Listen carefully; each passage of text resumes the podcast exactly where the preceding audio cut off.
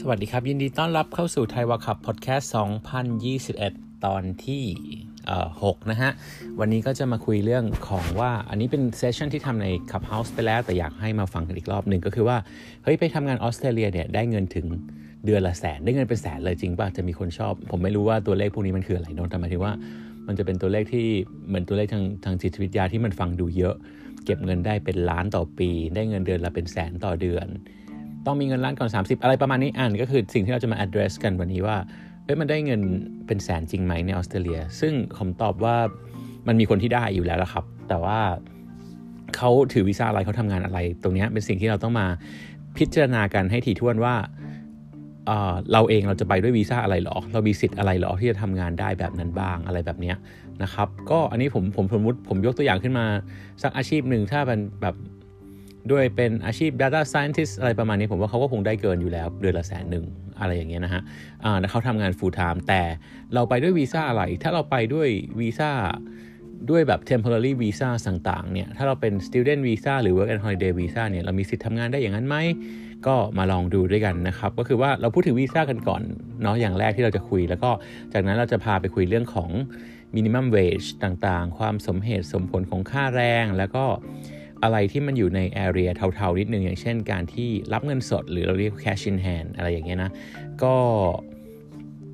แล้วเราก็จะสรุปว่างานมันเป็นไปได้หรือไม่ที่จะทำให้เอ่อ circumstance ต่างๆ ที่จะต้องนำมาพิจารณากับเราจะไม่ควรจะพิจารณาอะไรที่บอกว่า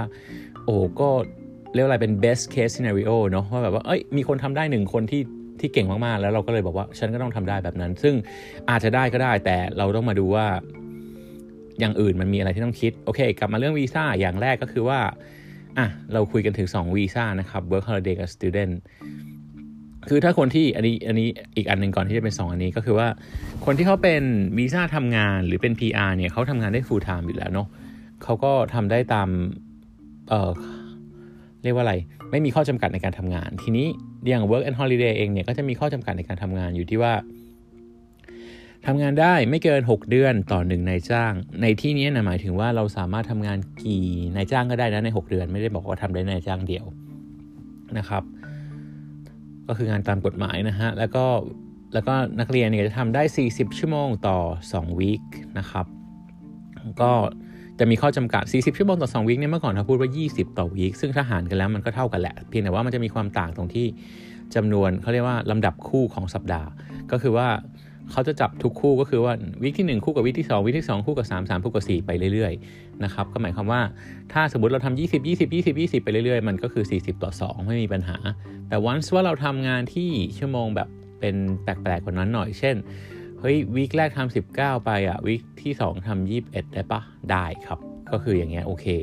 แล้ววีคที่3จะทำ21 อีกได้ไหมไม่ได้แล้ว เพราะว่ามันเป็น 21 หลังชน back to back 21 21 มันก็กลายเป็น 42 อ่ามันก็เกิน ดังนั้นก็ตรงนี้ต้องต้องไปดูกติกาดีๆนี่คือ อย่างที่ย้ำไปอีกทีก็คือว่านี่คืองานที่ได้ตามกฎหมายนะครับ นักเรียนเองก็จะมีข้อดีอีกนิดนึงก็คือว่าเราสามารถมีเขาเรียกว่าออปชันกับมีผู้ติดตามได้นะครับ ก็คือว่าออปชันหลังเรียนจบก็จะมีนะฮะเอ่อกับสามารถมีผู้ติดตามแม่แต่แรกซึ่งก็ทำงานได้เหมือนกันคือ10 40ชั่วโมงต่อ2วิคในกรณีปกติ ยกเว้นในกรณีที่แบบว่าไปเรียนโท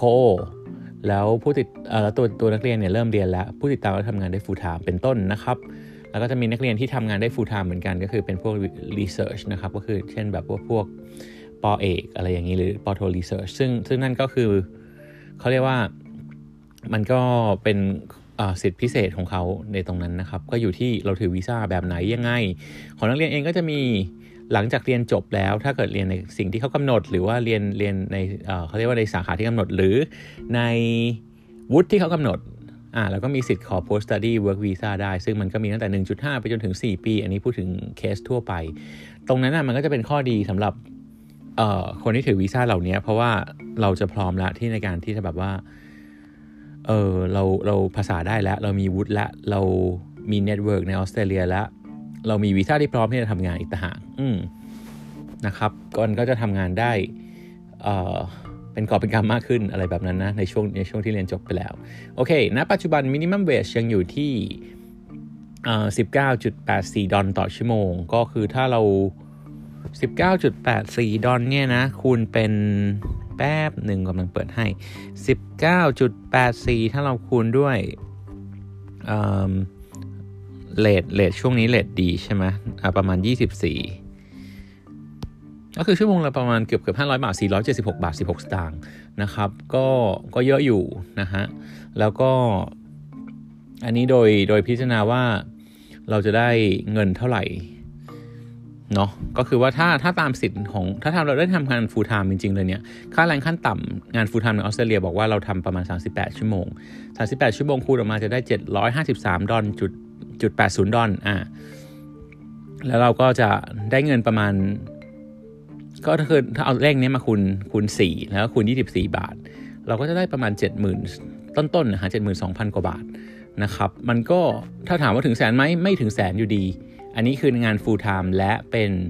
ค่าแรงขั้นต่ำค่าแรงขั้นต่ำคำว่าค่าแรงขั้นต่ำเนี่ยเราเราพูดกันว่าต้องไม่มีอะไรต่ำกว่านี้นะในในทางกฎหมาย อันนี้เราพูดถึงงานที่ได้ รับการว่าจ้างตามกฎหมายนะครับก็คือว่าถูกกฎหมาย หมายความว่าจะไม่มีการที่นายจ้างจะมาพูดกับเราว่าเออเธอเป็นนักเรียนเธอเป็น work holiday เหรอ เธอเป็นคนไทยเหรอ เธอเป็นนู่นนี่เหรอ อะไรก็ตามที่เขาจะ justify แล้วบอกว่าอะจะต้องได้น้อยกว่าค่าแรงขั้นต่ำถ้าจ้างตามกฎหมายไม่สามารถทำได้ครับขั้นต่ำก็คือขั้นต่ำเนาะก็หมายความว่าเหมือนเมืองไทยถ้าบอกว่าค่าแรงขั้นต่ำเนี่ยก็คือน้อยที่สุดแล้วนะที่จะได้นะครับ ก็คือในตรงนี้นะในเมืองไทยอาจจะได้แบบว่าวันละ 300 กว่าบาทใช่ไหมตรงนี้ก็คือชั่วโมงละ 400 กว่าบาทสิอืมก็จะได้ค่อนข้างเยอะพอสมควรนะครับ แล้วก็ แต่ก็อย่างที่บอกไปถึงไหมก็ ก็ยังไม่ถึงแสนอยู่ดี แต่ว่าก็ก็หลาย ๆ คนก็จะไปได้งานที่มันเงินมากกว่านี้อยู่ก็มีนะครับ ทีนี้หมายถึงว่าเงินที่ว่าไม่ถึงแสนเนี้ยเเราพูดถึงอันถัดมาที่เราจะคุยกันนั่นคือความสมเหตุสมผลของค่าแรงนะฮะว่าก็อยู่ในออสเตรเลียก็ก็ค่าของชีพมันก็สมเหตุสมผลกับสิ่งที่ได้นะครับ มันก็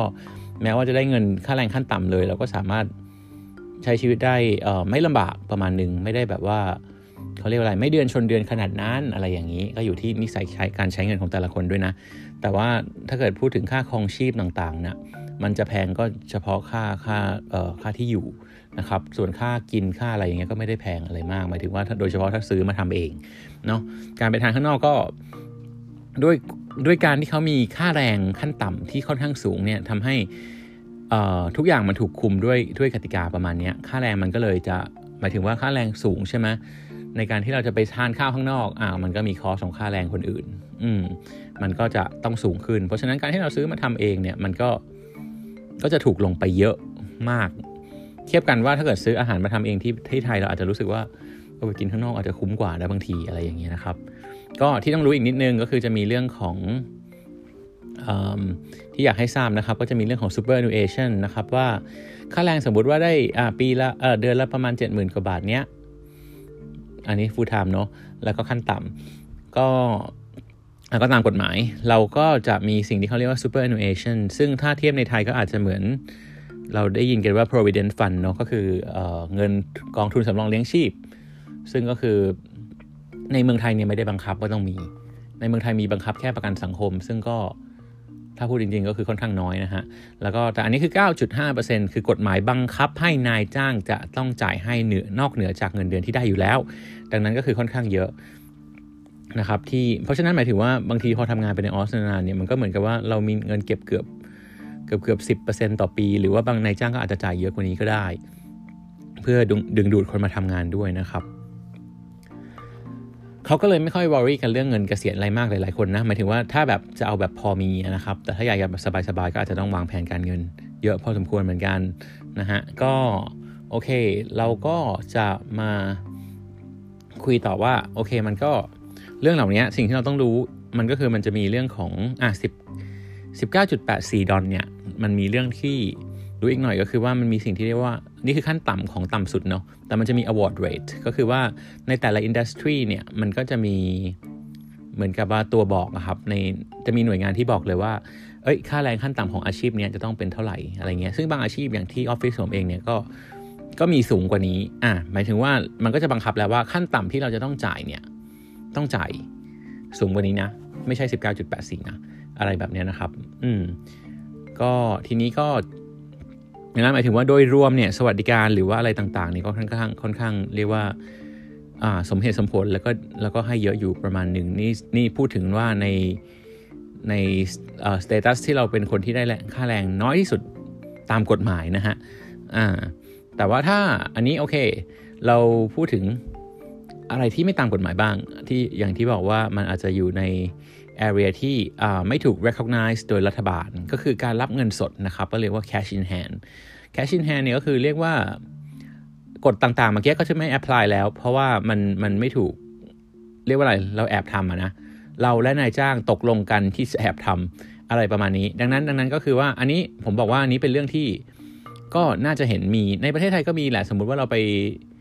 รับสอนพิเศษตามบ้านอย่างเงี้ยเรารับเงินสดเข้ากระเป๋าอะไรเงี้ยไม่ไม่ได้รายงาน tax ไม่ได้รายงานอะไรก็คือ อะก็คืออะไรอะไรในเวอร์ชันประมาณนี้ แต่ในออสเตรเลียมันอาจจะเป็นรูปของบางทีบางร้านก็อาจจะจ่ายเงินสดอะไรเงี้ยเงินสดเนี่ยไม่ได้แปลว่าจะต้องเออเขาเรียกว่าจะจะต้องได้น้อยกว่าค่าแรงขั้นต่ำอ่าแต่ถ้าที่เห็นหลาย ๆ ที่ก็ได้น้อยกว่า แต่เห็นที่ได้เยอะกว่าก็มีอะไรเงี้ยนะครับ จะบอกว่ามันก็เป็นเรื่องที่เกิดขึ้น จริง ๆ อยู่ในสังคมอะไรอย่างเงี้ยนะมีมีอยู่แล้วแต่ว่าใครก็ตามที่ตัดสินใจจะทำก็ก็ต้องก็ต้องเข้าใจว่าตรงนี้ก็คือว่าใช้คำว่า at your own risk นะครับก็คือว่าต้องรับความเสี่ยงไปว่าเออมันจะได้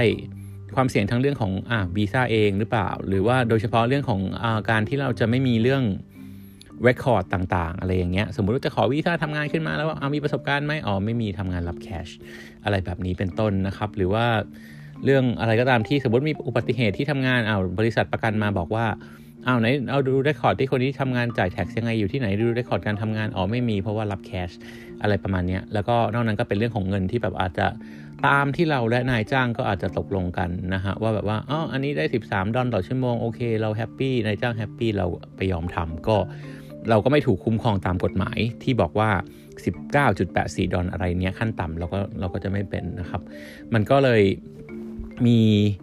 ส่วนที่ต่างกันไปนะฮะแล้วก็เพราะฉะนั้นอย่างที่บอกไปว่าโอเคใครที่ตัดสินใจทำตรงเนี้ยก็จะมีคนที่ทำทั้ง2ออย่าง อืมหมายถึงว่าบางคนเขาบอกว่าเอองั้นก็เราทำงานแคชแต่ได้เยอะ ก็ก็ถึงแสนได้นะครับ อะไรอย่างเงี้ยผมก็เออมันก็มีวันนั้นอันนี้อันนี้คือ session ที่เคยแชร์ใน Clubhouse แล้วทีนึงเนาะก็จะมีน้องที่มาแชร์กันเหมือนกันว่าหลาย ๆ อาชีพเองเนี่ยเราไม่ได้พูดถึงว่า cash หรือไม่ cash นะ แต่ว่า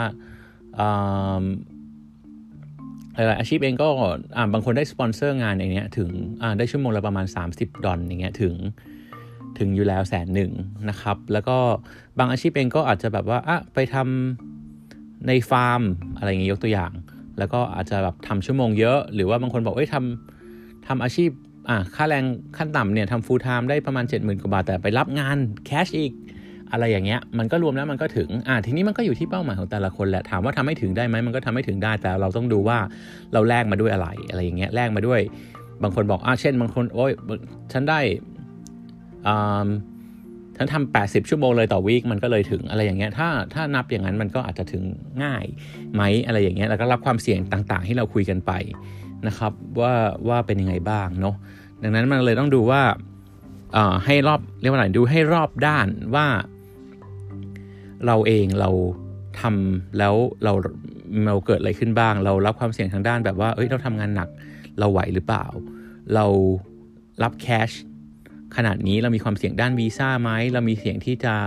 เกิดนู้นเกิดนี้แล้วแล้วเกิดไม่รับประกันเกิดอะไรขึ้นไหมกับเราอะไรอย่างเงี้ยนะครับ มันก็อย่างที่บอกไปตรงเนี้ยก็บอกไปว่าตามกฎหมายแล้วมันเป็นยังไง แล้วก็ถ้าของอะไรที่มีเกิดขึ้นการที่แอบทำมันเป็นยังไง ดังนั้นก็ตัดสินใจกันเองว่าเราเองเราเป็นแบบไหนเราทำได้ไหม แต่ถ้าเกิดแบบว่ารวมๆก็คือว่าเงินแสนหนึ่งในออสเตรเลียก็คงไม่ได้เป็นเงินที่แบบว่าสูงจนหาไม่ได้ต่อเดือนนะครับ แต่ว่าก็อยู่ที่ว่าบางคนแบบว่ามี skill ที่ดีในสาขาที่ต้องการสาขาที่ประเทศเขาต้องการอยู่แล้ว แล้วก็ได้ชั่วโมงละแบบประมาณแบบ 30 ดอลลาร์ซึ่งถามว่ายากเกินไหมมันก็ไม่น่าจะยากเกินไปมันก็ทำได้ นะครับ ก็หลาย ๆ คนก็ได้ได้เงินประมาณนี้อยู่แล้วนะครับ ก็อันนั้นก็คือว่าเราก็ต้องไปได้วีซ่าที่ที่มีสิทธิ์ทำงาน full time เต็ม ๆ อะไรอย่างเงี้ยเนาะมันก็แล้วแต่คนแล้วแต่อะไรไปตอบคำถามทั้งหมดนี้ก็คือว่าเนาะที่ย้ำไปเป็นไปได้ แต่อยู่ที่ circumstance ของแต่ละคน อยู่ที่ความเสี่ยงที่รับได้ของแต่ละคน อยู่ที่ความสามารถนะครับ จังหวะภาษาอังกฤษและหลาย ๆ อย่าง อืม โดยรวมก็คือ นี่แหละเราก็ลองต้องลองพิจารณาให้เหมาะกับตัวเองนะฮะ แล้วก็เลือกว่าเออเราจะไปในทางไหน วันนั้นที่แชร์ใน Clubhouse เหมือนกันก็คือว่าจะมีน้องๆ หลาย ๆ คนก็จะมีตั้งแต่แบบงานทำด้าน Interior Designer บางคนทำเป็นร้านนวดอะไรอย่างนี้ก็มีอะไรอย่างเงี้ยก็ก็มีมีจำนวนที่คอคำนวณออกมาแล้ว ก็ได้ได้ได้ถึงนะ อืมอะไรแบบนี้มีหลาย ๆ อย่างนะครับ แต่ก็มันก็จะมีอย่างอื่นด้วยอย่างเช่นบอกว่าบางคนบอกว่าเอ้ยพี่ถ้าผมได้เดือนละแสนจริง ผมไป 12 เดือนไป work holiday 12 เดือน 12 แสนก็ได้ล้านสองเลยดิพี่ ก็หมายถึงว่าก็มันก็จะมีอย่างอื่นที่ต้องนำมาคิดอีกว่าไปแล้วจะได้งานเลยเปล่า ไปแล้วอาจจะไม่ได้งานสักเดือนหนึ่งไปก็ได้ ไปแล้วอย่างแบบเจอโควิด อาจจะไม่มีงานก็ได้ อะไรอย่างเงี้ยมันก็ต้องก็อยากจะให้นำไปพิจารณาด้วยว่าแบบว่าเอาทั้งปีเราอาจจะได้แสนหนึ่งกี่เดือนหรือเปล่าอะไรอย่างเงี้ย อืมแล้วเราต้องทำหนักขนาดไหนอย่างที่ว่าไปนะครับ ดูสุขภาพดูอะไรให้ครบถ้วนนะ ก็โอเค ก็ประมาณนี้ครับสำหรับ EP นี้ แล้วก็ถ้ามีคำถามมีอะไรที่อยากฟังก็บอกมาได้นะครับเดี๋ยวเรามาทำพอดแคสต์ให้ฟังเรื่องอื่น ๆ กันต่อนะครับ ขอบคุณมากครับที่ฟังกันมา สวัสดีครับ